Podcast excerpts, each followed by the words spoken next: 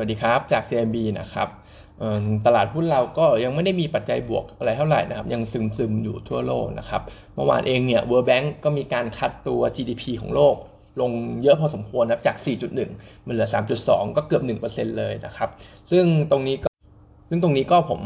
มองว่าดูมีแนวโน้มว่า e a r n i n g ของบริษัทจดทะเบียนทั้งหลายเนี่ยก็มีดาวไซด์อยู่เหมือนกัน ก็เลยคิดว่า EPS ของตลาดก็มีดาวมีความเสี่ยงที่จะถูกดาวเกรดลงนะครับ ก็เป็นภาพที่ยังไม่ได้ดีต่อตลาดหุ้นเท่าไหร่ ก็ยังมองว่าถือเงินสดดีกว่านะช่วงเวลาปัจจุบันรอซื้อของถูกนะครับ ซึ่งหุ้นหลาย ๆ ตัวเนี่ยถ้าเอาลุกดีแต่ว่า valuation ไม่ได้เนี่ยยังไม่ได้ถูกยังไม่ได้ดิสเขามากเนี่ยผมก็คิดว่ายังไม่น่าเบ็ดยังไม่น่าเสี่ยงในปัจจุบันนะครับ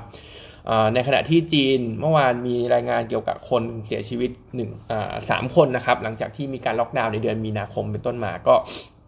ที่เซี่ยงไฮ้นะครับพอมีคนเสียชีวิตแบบนี้ผมมองว่าเขาน่าจะใช้นโยบายโควิด zero ที่มันเข้มงวดขึ้นกว่าเดิม ซึ่งก็กระทบต่อภาวะ demand ต่าง demand ของสินค้าต่างๆ หรืออาจจะเป็นเรื่องของ supply disruption ที่อาจจะมีมากขึ้นด้วยนะครับราคาพวก commodity soft commodity ทั้งหลายตอนนี้ข้าวโพดกากถั่วเหลืองถั่วเหลืองเองเนี่ยปรับตัวขึ้น new high นะครับ เพราะฉะนั้นเองเนี่ยเป็นผลลบต่อกลุ่ม agri foodก็คือเกษตรและอาหารอย่าง CPF แล้วก็ JPT พอสมควรนะครับ เป็นปัจจัยกดดันอยู่ ก็คิดว่าเรื่องนี้อาจจะยังไม่จบง่าย ๆนะครับ ส่วนตัวเบเปอร์วันนี้เรามีพอสมควรนะครับ ตัวแรกเนี่ยเป็น CPO นะครับ ซึ่ง CPO เรามีการคัด e a r n i n g นิดหน่อยนะครับ 2-4%ในช่วงของ 3 ปีข้างหน้าตรงนี้นะครับ เพราะว่า Gross Margin เนี่ยดูเหมือนจะฟื้นตัวได้ช้า เพราะปัจจุบันเองเนี่ยสินค้าที่มันขายดีจริง ๆ ก็คือสินค้าพวก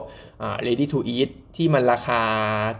ถูกหน่อย discount หน่อยนะครับ ซึ่งตรงเนี้ย margin มันน้อยนะครับ ไม่เหมือน ready to eat ปกติที่ margin จะค่อนข้างเยอะนะครับ ตรงเนี้ย ไอ้พวกเนี้ยขายดีก็เลยเป็นตัว blend ออกมาแล้วเนี่ยมาจิน CPO ก็เลยจะฟื้นตัวช้ากว่าที่คิดไว้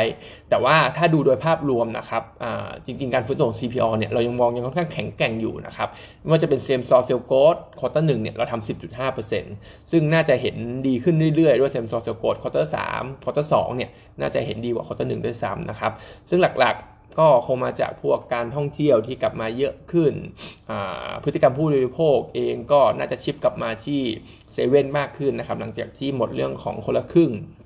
นักท่องเที่ยวก็จะเข้ามาแล้วก็ในส่วนของชีวิตกลางคืน ก็มีความคึกคักมากขึ้นนะครับอ๋อแล้วก็อีกเรื่องหนึ่งก็คือ low base ด้วยจากปีที่แล้วเนี่ยก็จะน่าจะทำให้เห็น same store sales growth ค่อนข้าง upbeat ทีเดียวในปีนี้ ซึ่งตรงนี้รวมไปถึง e a r n i n g ด้วยนะครับ preview quarter หนึ่งเนี่ยเราทำ core profit 3,300 ล้านบาท บวกได้ 30% year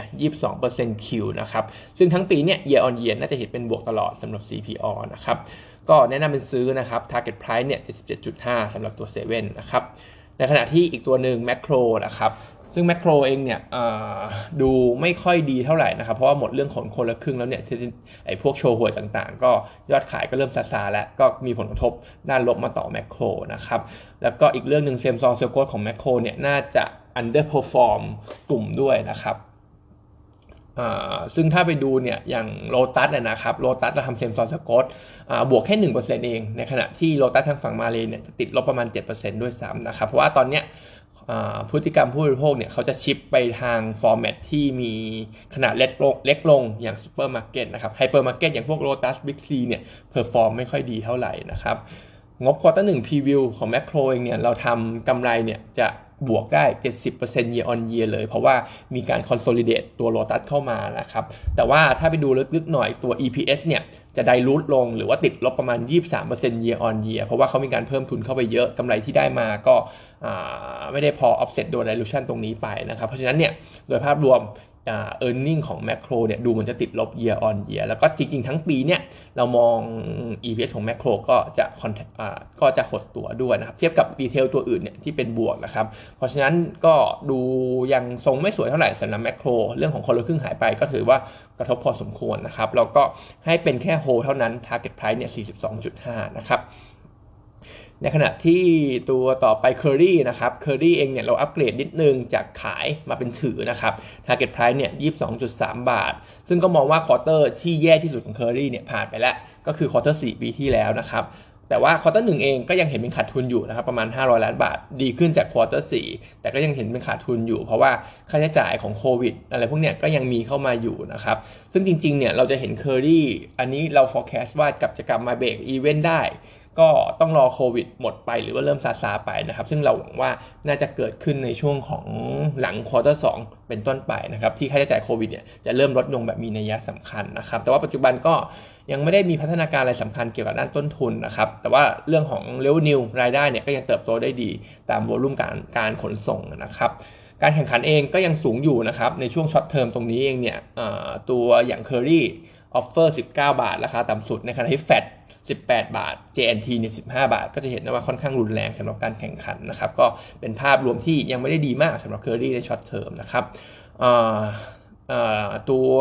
business ใหม่ๆ อย่างพวกขนส่งที่ควบคุมอุณหภูมิ หรือว่าขนส่งสินค้าขนาดใหญ่พวกเฟอร์นิเจอร์เครื่องใช้อะไรพวกเนี้ยไอ้ Kerry Cool หรือที่เขาเรียกว่าหรืออีกตัวหนึ่งก็ Kerry XL เนี่ยก็ยังไม่ได้ contribute ตัวกำไรเข้ามาให้กับตัวหุ้นนะครับ เพราะฉะนั้นก็ปัจจุบัน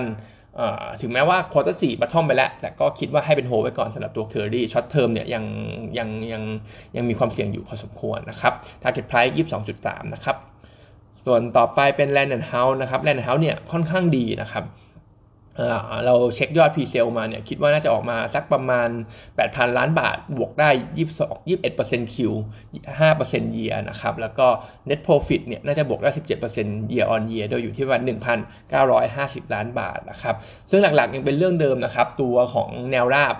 แนวราบที่อยู่กลางบนเนี่ยขายค่อนข้างดีเหมือนเดิมนะครับ ในขณะที่คอนโดเนี่ยก็เห็น recovery กลับขึ้นมาบ้างนะครับแล้วก็ทั้งปีนี้แลนด์เฮ้าที่เราทำเนี่ยเราดูแล้วเรื่องของ EPS น่าจะกลับไปสู่ช่วงของ pre-COVID level ได้นะครับ เพราะว่า ไอตัวของ residential ก็ดีขึ้นนะครับ ไอ rental business ค่าเช่าอะไรต่างๆ ก็เริ่มกลับมา รวมไปถึง profit จาก associate ด้วยก็จะมากขึ้น แล้วก็ยังมี upside จากเรื่องของการขายอพาร์ตเมนต์ในฝั่งอเมริกาด้วย ซึ่งตรงนี้จะทำให้การจ่าย dividend เนี่ยได้มากขึ้นนะครับ เพราะฉะนั้นเนี่ยกำไรฟื้นตัวดี แล้วก็ตอนนี้โมเมนตัมในส่วนของบ้านกลางบนเนี่ยก็ยังดีอยู่นะครับ เราก็ยังชอบอยู่ให้เป็นซื้อนะครับ target price เนี่ย 10.8 บาท ดิวเดนยิวณปัจจุบันก็ 6.13%นะครับแล้วก็ท้ายที่สุดเรานี้วันนี้เรามี paper ใหญ่ตัวหนึ่งนะครับ ก็คือกลุ่มของ Oil and Gas จะพูดถึงเรื่องของ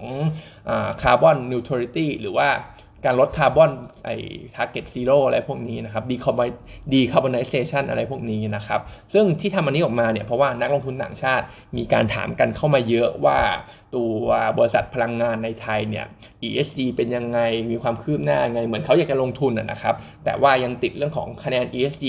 บริษัทพลังงานในไทยเนี่ยมันยังไม่ค่อยดีเท่าไหร่นะครับ เพราะฉะนั้นเนี่ยอันนี้ก็เป็นอะไรที่ลองเทอมนิดนึงนะครับ ซึ่งถ้าพูดโดยสรุปรวมๆแล้วเนี่ยไอตัวกลุ่มปตท น่าจะเป็นกลุ่มแรกที่จะ success ในการที่จะลดคาร์บอนตรงนี้นะครับ ในขณะที่ขอโทษนะครับไม่ใช่กลุ่ม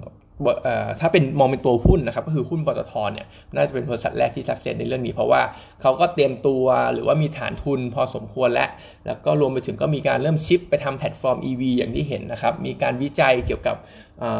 เกี่ยวกับผลิตภัณฑ์ยาอะไรพวกนี้นะครับเขาก็เริ่ม shift shift บ้างแล้ว ในขณะที่ลงกันเนี่ยน่าจะเป็นกลุ่มที่ยากที่สุดในการปรับตัวเรื่องนี้นะครับก็เป็นเปเปอร์ค่อนข้างยาวเป็นลองเทอมนิดนึงก็อยากจะให้ลองอ่านดูนะครับวันนี้ก็มีเท่านี้นะครับ